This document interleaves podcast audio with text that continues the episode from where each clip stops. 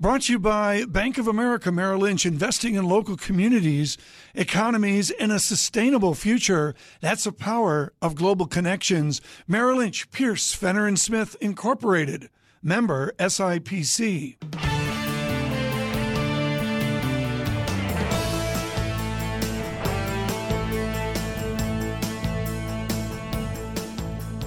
Welcome to the Bloomberg Surveillance Podcast. I'm Tom Keene with David Gura. Daily, we bring you insight from the best in economics, finance, investment, and international relations.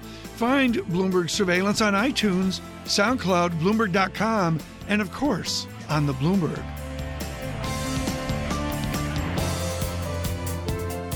Joe Quinlan with us with U.S. Trust Merrill Lynch and working on a broader thematic strategy. Let me cut to the theme.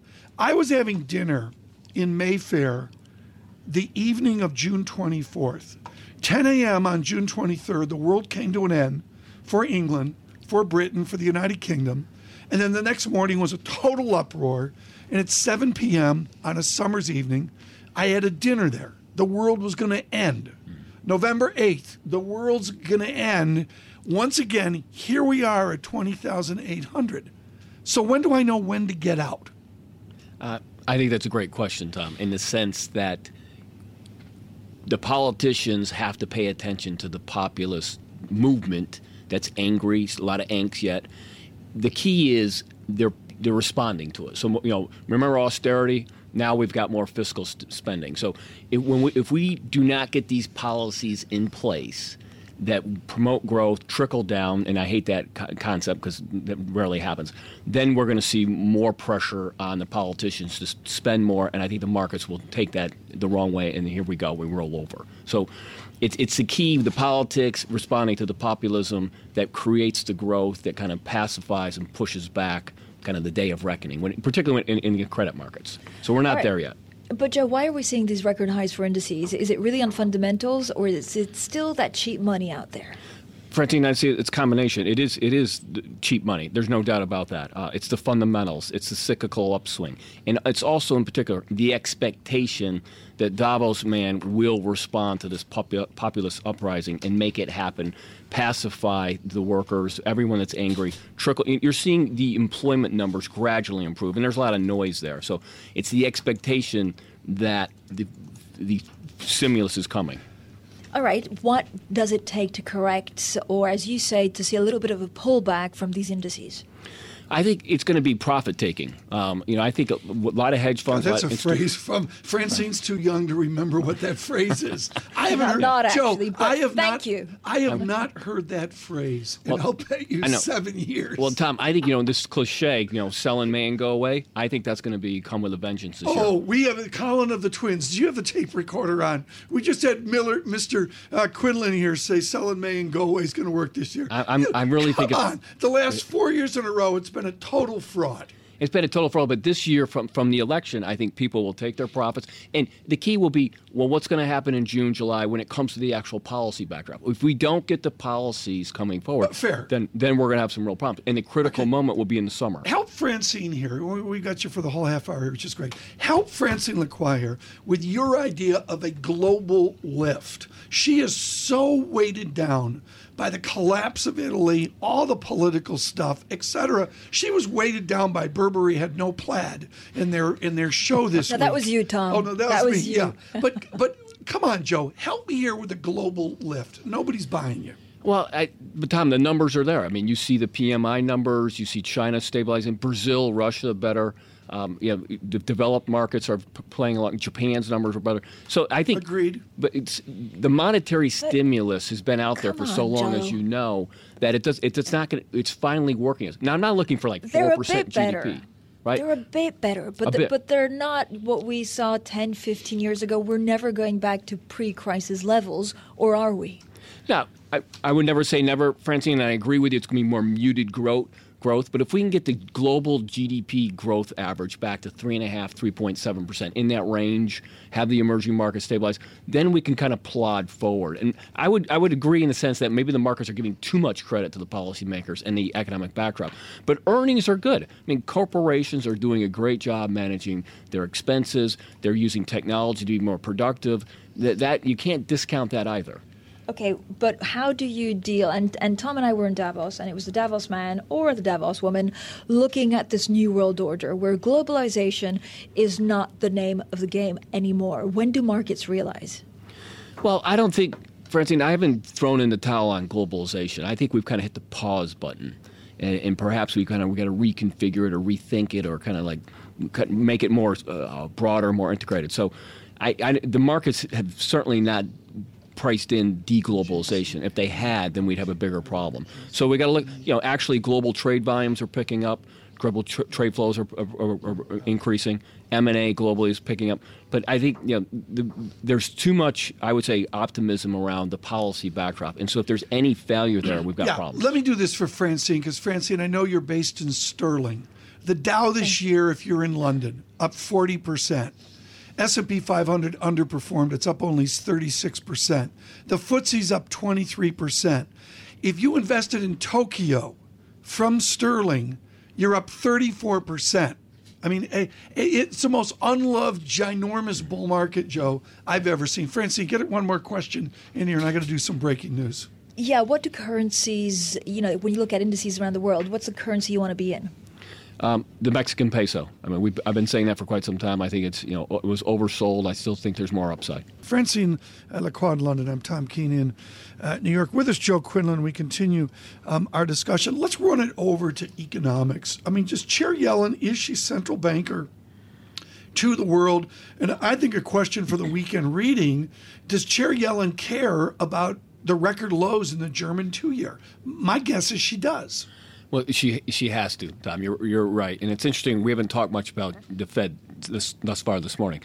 I, I think the Fed is looking to looking at the data, saying they're going to move perhaps in March, if not June, maybe twice this year. Put some ammunition back in the bank so they have that ready. But certainly worried about the, the numbers coming out of Germany. But I do think we'll, we'll have to see how that plays out, and I'm sure she's worried about distress out of Italy and Spain that's driving those flows into German safe haven. Joe, how would you look at political risk in Europe? Does it play out two weeks before the French election? Does it wait until something ugly happens? talk me through the psychology of the markets right now. Well, I mean, we're looking at the Dutch elections, see how that plays out. Watch the currency. I mean, the currencies is always a canary in a coal mine. So I think you know we're here, here's Francine. We should not be so surprised in 2017 as we were in 16 if we do get these political shocks, quote unquote. So the markets are pricing in, perhaps being a little bit more cautious, more risk management. So if Le Pen or if there's any kind of a populist movement that gains traction in Europe this year, that should not be so surprising to investors. So maybe that mutes the reaction. What if we're jumping at shadows, Joe? We had a brilliant piece by Mark Gilbert, one of our Bloomberg View columnists, saying, What if 2016 meant that the markets are jumping at shadows because now we're pricing political risk everywhere when there's none?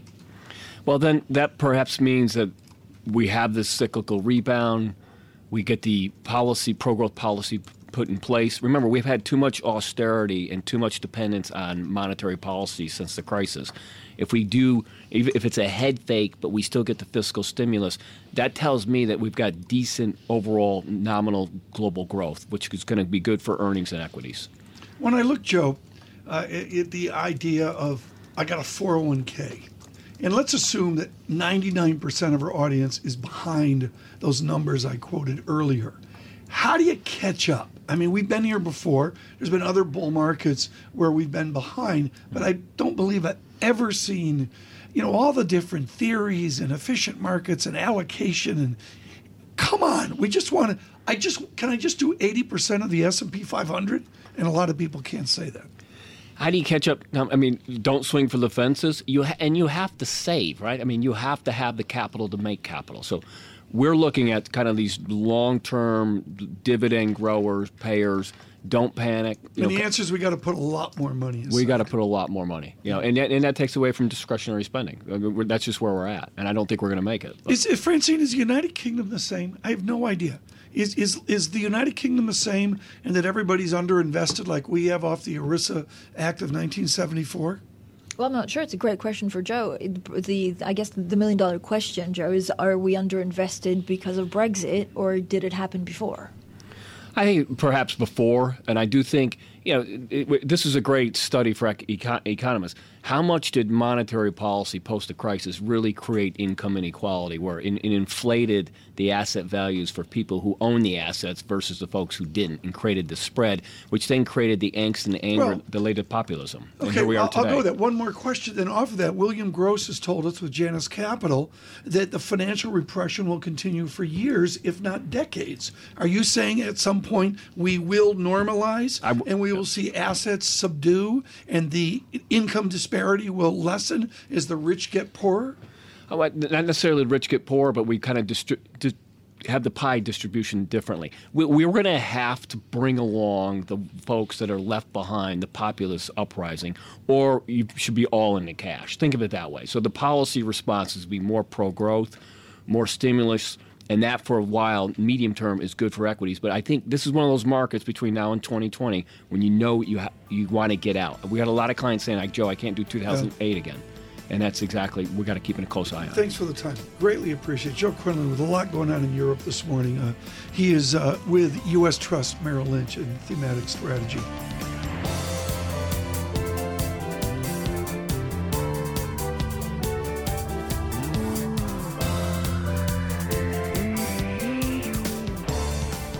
Francine, what's your key insight this morning? What, what have you learned, excuse me, through the week?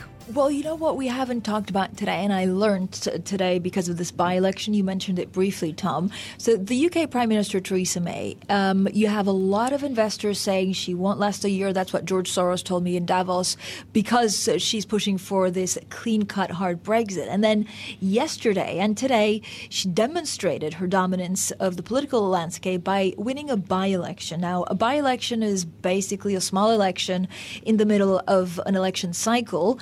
It's extremely rare, Tom, almost impossible for the government in place to win it, and she did just that. I'm, I'm glad you brought that up. Now, is this like a mid, what we call yes. a midterm election? Yes, it's it's not really a midterm, but when somebody steps down of a seat, then you have an election that could be just one region or, or one right. part of the UK. But historically, it's very rare that yeah. the, the, party in charge wins it. Uh, very good. Let me bring in now someone who is, is really a joy to speak to Terry McAuliffe. Uh, he has been important for his Democratic Party on too many fronts and now has maybe the best job in political America. I can say this because within all the political turmoil, uh, Governor McAuliffe in Washington, and really in my healing after the election turmoil, I'm reading everything on Jefferson I can. And so you get to bathe and all the legacy of Thomas Jefferson. You bet. Uh, in uh, Virginia, beginning with your wonderful executive mansion in Richmond, Virginia, which goes back to near 1812, the famous Alexander uh, Parris House uh, yep. that, that, you that you have there. Your prism, and I, I'm going to ask you, Terry, some tough, delicate questions. Okay. Did Mr. Trump win the election, or did the Secretary of State, did Secretary Clinton lose the election? Which is it? Oh, I mean, listen, you got to give uh, President Trump. He won the election. I mean, uh, you know, hindsight's twenty twenty.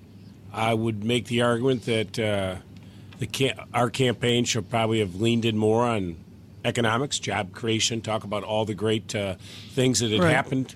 But you know, listen, he he's the president. At the end of the day, he's sitting in the Oval Office right now, and uh, it just was a very unique time, and you know, a lot of surrounding circumstances with Comey's letter and all the Russia hacks and all that. But, you know, these are the things that happen in presidential politics. And, you know, you get a lot of things, a lot of surprises happen. And uh, right. he's sitting there and he was inaugurated. So, you know, I, he won. That's all I can say. The fabric of your Virginia is one of the most diverse states in the nation. Maybe yes. Illinois, maybe Georgia. I'll let you decide. You're the pro at this. Yep. I'm not. But you have a diversity in Virginia that I would suggest is like nowhere else. What is the underlying support for President Trump right now from his core constituency? Witness his speech today, but particularly yep. Terry at the marginal Republican level. Are those people with him, or are they stealable by you Democrats? Well, he's in he's in a bad shape politically today in Virginia. A poll came out the other day. Um, I think you know, the Quinnipiac poll, he was underwater 16 or 18 points. We've never seen anything like it this fast. Um, so people are very concerned. We have a lot of issues. I mean, he's done the federal hiring freeze. We are very concerned about what he's going to do on Obamacare. A repeal without replacement, Tom, would cost us $200 million a year automatically in our budget. We're very concerned about the travel ban. As you know, I went to Dulles Airport. I think I was the first elected official out when I heard there was a family being detained there with two children with U.S. passports without access to legal counsel. We're very concerned about what is happening with ICE officials Right. today. We had an incident at a church the other day. Uh, it was a hypothermia center. Folks went in there to get out of the cold. They came out the next day and. Uh, Six, seven Yeah. ICE agents uh, accosted them. I Yep. mean, the first person they talked to I- was I a mean, legal resident. Francine, I'd make a joke here about Dulles Airport, and Governor McAuliffe is going to fix the world's worst airport, but it's not funny, unfortunately. There's so No. much seriousness, seriousness going on in this. Francine, Tom, if you could have been there with me, I'm telling you, with these families, Yeah. uh, it was heart wrenching. I mean, families there six, eight hours. But they got on a plane with legal documents and were detained when they landed. And how about yesterday? Reports of coming off of domestic But- flights in America and having to show your IDs. Governor, will the institutions work? And actually, I, I- I don't know about the airport, Tom, but I'm a, a huge fan of Virginia because it reminds me of childhood memories going around Shenandoah National Park with my family. Will the institutions in America work to try and fix some of the problems you were just talking about? I believe so. In fact, we're here this weekend, uh, the National Governors Association, which I'm the chairman of. Uh, we have our largest crowd ever. We have 47 governors going to be here for four days. We're going to meet uh, several times with President Trump. We're having lunch today with Vice President Pence. We're going to meet with the congressional leaders on uh, Monday. Listen, we have to work together. Yeah. Uh, and, and the point we like, listen, that executive travel ban executive order was hastily put together with no consultation with, with the Congress or the courts. And of course, he paid a price for that. And, you know, the border agents, custom agents did not have clear guidelines. And it really was an embarrassment for our great nation, you know, the bastion of civil liberties, democracy, uh, to have that go on. But the systems will work. But in my point as chairman, which I will say to the president, we have to work together. You know, 230 years ago in Yorktown, Virginia, we sent the British back. The Battle of Yorktown, we got rid of the king. We're not bringing one back 235 years later. If you're just joining us, Terry McAuliffe, he's the governor of the state of uh, Virginia. Francine Lacqua in London. I'm Tom Keene in New York. Governor, when I look at immigration, I guess the feeling I have, and I think so many Americans have, is we understand on the cover of the New York Times today, the Wall Street Journal, the FT, Bloomberg, whatever, that there seem to be almost two White Houses. How do the cabinet officers get control of the procedural dialogue of this White House? How does Gov- uh, General Kelly, General Mattis, Mr. Tillerson, how do they become dominant figures, or is that just a fiction? Well, they better become dominant, uh, or else we're this country's in for a very rough road. Uh, I'll be meeting with General Kelly. I sent him a letter, my concern about what had happened in Virginia. I'll be meeting with General Kelly on Sunday with ICE officials to go through. I mean, it's clear now we have a new standard here in America that you can randomly stop anyone you want without any due process, any due cause. That is a really a, that's a big shift in America. That's never happened before. But my fear as governor is this to me all comes back to the economy, it comes back to jobs. This could have a chilling effect on the economy. I have already lost several site visits of companies from overseas who are coming to Virginia to build manufacturing facilities, have now said, you know, it's not the right time to come to America. We're scared to come to America. And remember, uh, Tom and Francine, that 95% of the world's customers live outside of America. It is truly a global economy. We're doing great in Virginia. Right. Uh, 185,000 new jobs since I've been governor. Unemployment's gone from 5.4 to 4.1. But we do that because I trade on a global basis. And when, when you start doing these with the fear of raids and all these other issues, it is going to affect the U.S. economy. Governor, how difficult is it for Democrats and for a Democratic governor to push back against some of the Trump policies? Do you not need to convince? Because it's uh, very easy for the president to turn around and say, well, you're the opposition. Of course, you would say that.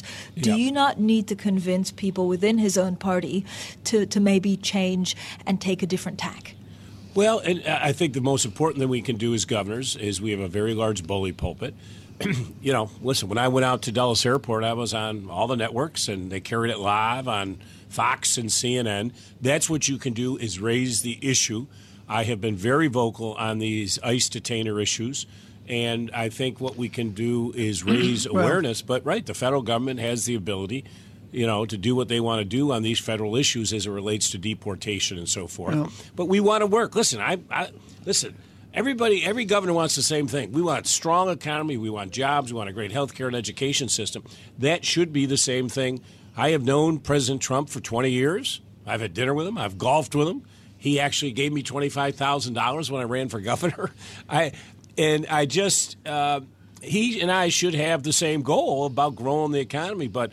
I think he's had a very rough start. I think he's Well- made a lot of mistakes in the first 30 days. Let's let's continue this discussion. Terry McAuliffe with his folks, of course, with his service to the Democrat uh, Party. He's somebody the Republicans have always uh, respected in terms of uh, just loyalty to the party. We'll continue on the Democrats. With us, Governor McAuliffe of uh, Virginia. And it's always good to talk to him about the present politics. Terry, I want to go back to uh, your exceptional competencies of running things for the Democratic Party. And I can take it all the way back to scenic Syracuse, New York, and Bishop Ludden a few years ago.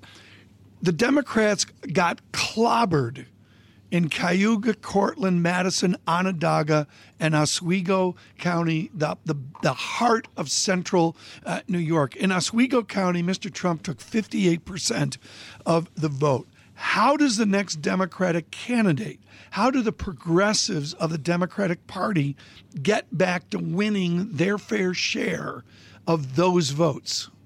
Uh, it's a good question, Tom.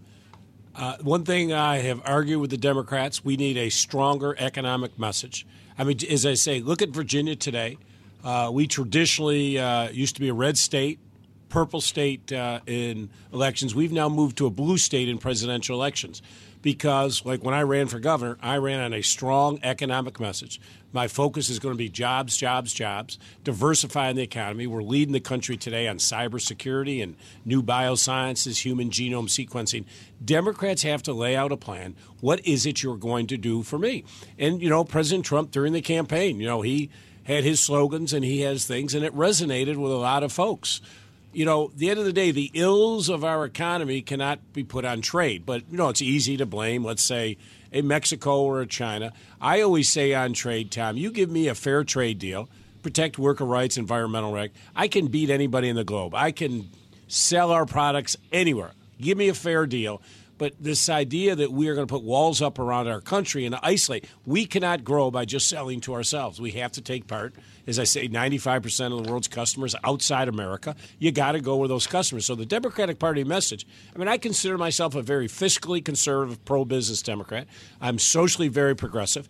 I just vetoed two days ago HB 2264 uh, you know, a defund Planned Parenthood bill in Virginia. Mm-hmm. They constantly are sending me bills anti women, anti LGBT. My argument in all this is leave people alone, focus on the economy, give the children a quality education, let the transportation system work, and people are going to be happy. And, and today I have very high approval ratings because it's all about economics, it's all about jobs. And I think the Democrats have gotten their eye off the ball. I mean, how, Tom, did Right, we but lose Michigan when Barack Obama saved the auto industry Yeah, in and, and, that, and, and that's the heart of the matter, Francie. Right, but Governor, you say that Democrats need a plan. They also need a leader. Who is your party going to rally? You know, I don't know if it's going to be one person. I mean, we have a DNC election, but you know, I served as the chairman of the party. You're not the leader in the party in that sense. You run the mechanics, the guts of the party. You put the primaries on and you do all that. I think it's going to be a chorus of individuals. I mean, when you have the president, obviously he's the leader of the party. I think most of the leadership is going to come out of the governors. Got to remember, every day I worry about economic development, jobs. I have to have a quality education system, or I can't bring businesses to Virginia. I got to be able to move people around Northern Virginia. Let me let me interrupt you. This is so Sure. important, Francine. Francine Lacqua, Governor McAuliffe, held spellbound all of Paris at the climate talks. Okay, am I right that Ivanka Trump had to basically go into the Oval Office yesterday and say, "Dad, don't screw around with climate change"? How are you going to shift the dialogue on some of these issues? Well, I think in fairness, you know, he's only 30 days in. Fair. but he has got some big issues. I think they've learned how tough this is. First of all, they talk about repealing Obamacare. I'm going to do it day one when I get elected. Well, guess what? Speaker Boehner said yesterday the Republicans aren't going to do it. This is not easy to throw 18 million people on the street and take their health care away from. This is a okay. very complex. It's not a political soundbite. Governor, the, who should the president listen to? Me? That's the hard. No, but come on, seriously. or Greg, come on, Terry. The new Francine, you don't know this. The cover of Francine's question is brilliant. The cover of the New York Times today, Governor McAuliffe, I yes. have never seen. There are not one, two, three parallel paths within the White House. Who is President Trump going to listen to? He better listen to the people. Here's what I would say he better listen to people who have had the experience and expertise in the areas that they are in charge of. And I hope he listens to General Mattis. I hope he listens to General Kelly because these folks are experts. Right. They know what's going on. I mean, listen, I have a son in the armed forces. I have a son who's a United States Marine. I'm very proud of it. I want to make sure that when these military decisions are made, that we are protecting our young men in women uniform okay. and we are doing this deliberately. Governor, we didn't get to the lousy commute in Virginia, which is eighth worst in the nation, sandwiched oh. between Illinois and Georgia. Yep. We, Francine and I need to come to Washington, go to Williamsburg, show Francine how British America did things right in your Virginia before we threw the mother country across the Atlantic Ocean. We need we need to come down there and meet with you again. Terry McAuliffe, thank you so much. He is the governor of Virginia. Francine, you see how I did that? We can do the show from Yorktown. it's a road trip. It's not a show, it's a road trip. It's Tom. a road trip to Yorktown. We can see where Cornwallis said goodbye.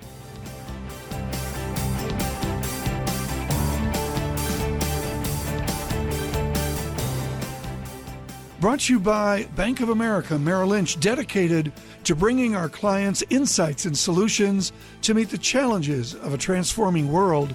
That's the power of global connections. Merrill Lynch, Pierce, Fenner and Smith, Incorporated member, SIPC.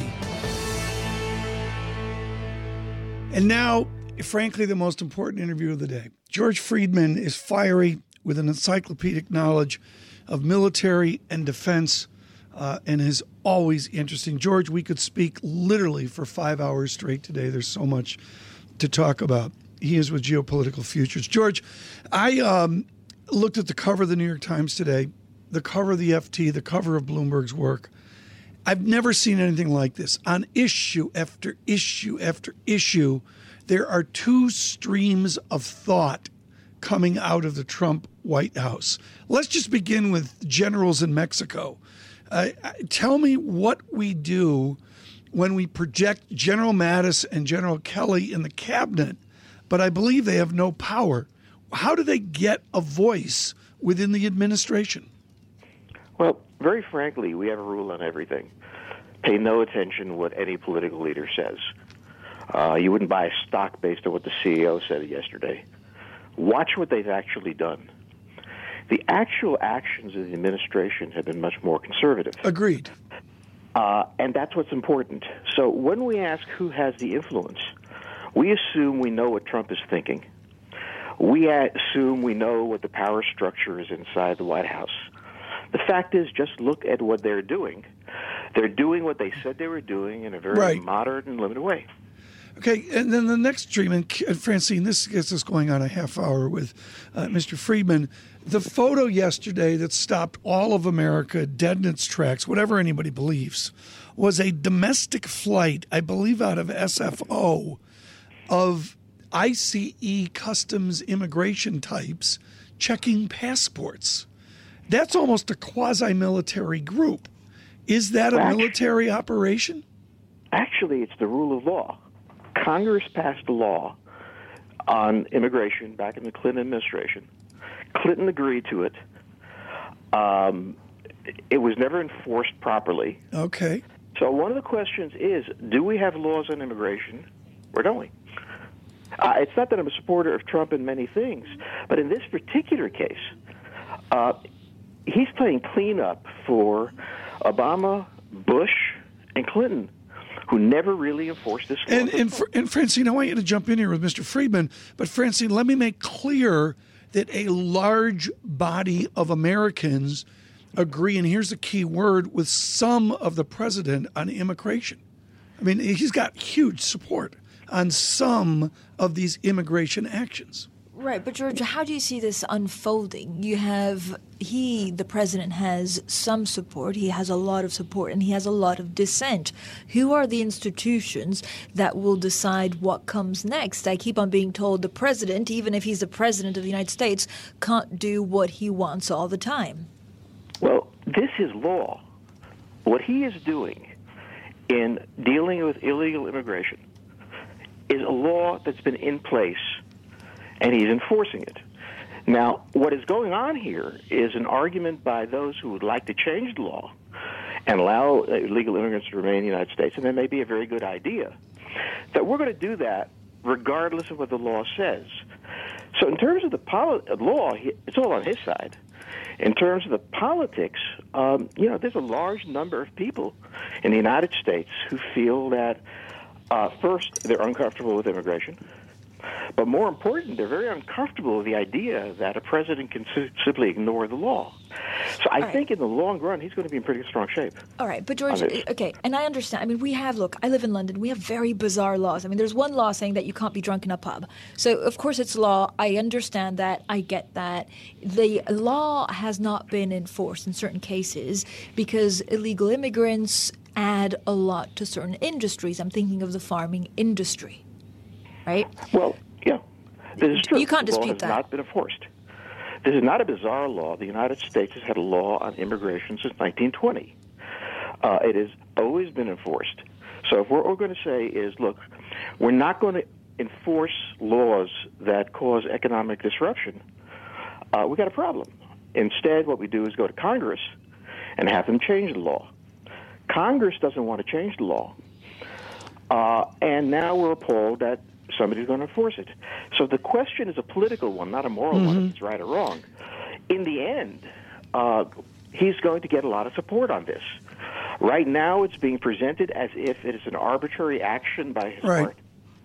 The media has been all over him, but the fact of the matter is that all he's doing is enforcing a law that's been on the books for years. Your expertise with the Pentagon and with the military does does and I understand the I do not I speak as an amateur folks the difference between military and police force in seven other shades Mr. Friedman you know better than us does the military want to be involved with this is this something they just say you know we don't want to do this battle how does the Pentagon feel about the militarization of our immigration effort Well, yeah, that's a media statement. The, li- the military cannot be involved in law enforcement in the United States under an act called Posse Comitatus that was signed in 1870s. So there is no option of taking the U.S. military okay and turning the police force unless you're going to break the law. The second thing is that if you are going to decide that you are going to take care of this problem, uh, you're going to Right. have people checking that. If you want to call that the militarization, you know, great. Um, what he's doing is probably not quite right from a practical point of view. He's moving fast, but from a legal and a political point of view, it's not militarization. Okay, so George, what's been happening so far? Have previous administrations turned a blind eye on illegal immigration? Is that how you would describe it? They have not completely turned a blind eye. Uh, Obama expelled 2,000 2,500,000 illegal immigrants, but they did not make it a priority of enforcement. To some extent, the president has the right to decide what the priorities of enforcement are, so long as within the framework of the law. And previous uh, presidents decided politically, even if it was law, they weren't going to do it. Interestingly, the most aggressive one enforcing it was Obama. George, a few more questions, if we could, on the present uh, tense of uh, Washington, D.C. What is the actual relationship of the Secretary of Defense, General Mattis, and the Pentagon? Uh, it, to me, it's a mystery how the Secretary of Defense dovetails with the Pentagon. How do they do that? Well, the Secretary of Defense legally, uh, it, the Joint Chiefs of Staff are answerable to him. He effectively oversees and runs them. This particular uh, this particular Secretary of Defense is extremely knowledgeable about it, and one of the things he's come in with is arguing that the military has become enormously inefficient, spending large amounts of money on things that take years to field. Uh, one of them was a armored vehicle that was badly needed in Iraq that took five years to get into the field. And he intends to make it more efficient by making it, among other things, a much smaller bureaucracy in the Pentagon and many more troops in the field.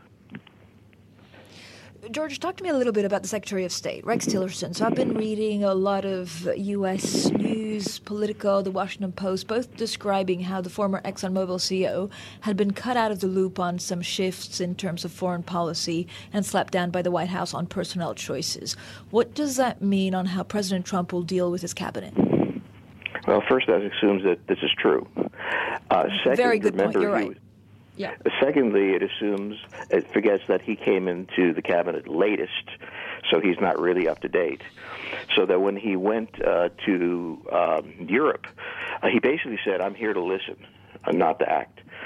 He's never had a government job. He has never really done this before, and he knows it. And I think he's being very careful. You can interpret the fact that things have to be done and he's not ready to do them as cutting him out of the loop, or you can simply say they're going to give him a couple of months to find his feet. Uh, but also remember one thing in Washington or in London, lots of people get cut out of the loop on decisions. Uh, the simple fact that you hold a job with a certain title doesn't mean that your prime minister or our president is going to consult you on everything. That's just the standard way governments run, standard way companies run. Right, but he, is he arguably the most important appointment for the uh, Trump administration? He is one appointment. He runs the State Department. Uh, the appointment to the Defense Department is equally important. The National Security Advisor, uh, the head of the CIA. Unfortunately, and I think this is a problem, the complexity of American decision making and foreign policy means that there is no one person you can point to who is the most important. He uh, is one of many. Well, th- this is a very good point, in that the president speaking this morning. We'll have that for you folks in seven uh, minutes of CPAC, and then we go on to uh, his congressional efforts next week. Everyone can agree this is a president that likes simplicity. He likes simplistic statements, simplistic theories, simplistic plans. I'm not trying to make a judgment here, folks.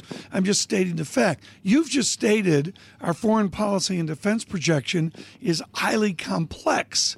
How is the industry, George Friedman, that you're in, going to deliver a simple message to the president? Well, first we have to have a simple message to deliver, and there is no simple message. Partly because this really is complicated and can't be boiled down to just a simple message. Partly because the industry loves to complicate it. Yeah. The more complicated the issue is, the more they own it. Know, the more you need experts. I get all that. Yeah. Yeah. So, I mean, the problem that we have here is that we have reached a point, as everybody points out, we have 16 intelligence agencies that's built to fail. In his simplistic way, and the president puts things in simplistic ways, uh, you know, he's pointed this out. You know, he's pointed out that the decision making structure of our foreign policy can't generate strategy, doesn't listen to the president when strategy is made, and so on. This has been an old discussion. Now, he's going to take a shot Okay. at fixing it. My expectation is he'll fail. I mean, this is this is built into our foreign policy. From from where you sit, and, and I say this, folks, with Mr. Bannon's comments yesterday, and who knows what we'll see as we stagger to Monday. A grizzled guy like you in the middle, I, I love this. I, Francine, I love saying this. George Friedman is part of the military industrial complex. Well, That's a thank fr- you. I, was, fr- I didn't know we were meeting next week. phrase, but it's part of a phrase from another time and place, and you know, bad military movies from the other time. What does your industry do with Mr. Bannon? Do you do you do you just wait him out, or is General Mattis and others going to do something? What what's the the so here's what? I'd say: every administration has an ideologue. Agreed. as in its foreign policy structure. Um, the Obama administration was filled with them. What you're doing is one, you're answerable to the president, and you have to carry out the policy. Secondly, the ideologue mostly makes speeches. He's in charge of whipping up the base and saying all the things that are going to happen. So usually a Bannon has no effect. He doesn't really get down into the meetings where things really happen. But I don't know of any administration that hasn't had a Bannon. Now, this Bannon is particularly disliked by the foreign policy establishment compared to some of the others Right. that have been there. But still, it has to have some sort of ideological statement for the public. And you do have to remember, as Right. he was elected. Right. So he is the But this- president. right. So They've would got you followers. say, can you say uh, with any certainty that the U.S. foreign policy at the moment is America first? Is that foreign policy? Well, it's supposed to be because the president is charged with making certain by the Constitution of uh, the Amer- American safety. That's his job. I think all presidents do that. But remember, we've been at war for 15 years. It hasn't worked. Our relationship to Mexico hasn't evolved. So Mexico, when we signed NAFTA, was I think the 26th largest economy in the world. It is now 11th largest economy in the world. There's a different dynamic going on. So one of the problems I wish Trump would be able to enunciate is, look, we are playing by a playbook that's 10, 20 years old. It needs to be updated. Europe certainly isn't what it was in 1991 in terms of its organization, structure, solidity, and so on. We can't continue a foreign policy that assumes that nothing has changed. And the foreign policy establishment likes to do that. So the answer is that he was elected to transform the system. I don't know if he can do that, but part of that is he's very offensive to a lot of people. So to understand him, you back off Okay. all the things that are saying. What has he done so far in foreign policy? Not a whole lot. We need to talk more often. George Friedman, thank you so much. We get a huge response that Mr. Friedman is on not so much giving his opinion, but just stating fact. Like this is the law, and in this case, the president's finally affecting the law, as you heard. It's been around since President Clinton. Somehow, I would suggest this debate will continue. Francine Lacqua, thank you so much. We heard from David Gura. I can't even pronounce the name. He's in some city in Terra del Fuego at the tip of South America, Ushuaia or something, on his way back from Antarctica with his kids. So maybe we'll see David Gura on Monday. What a week it's been. Thank you so much for your attention to us on radio, on television, worldwide. This is Bloomberg.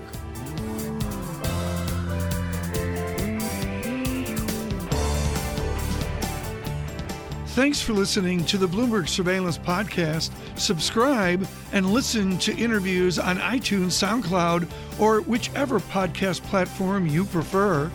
I'm out on Twitter at Tom Keene. David Gura is at David Gura. Before the podcast, you can always catch us worldwide on Bloomberg Radio.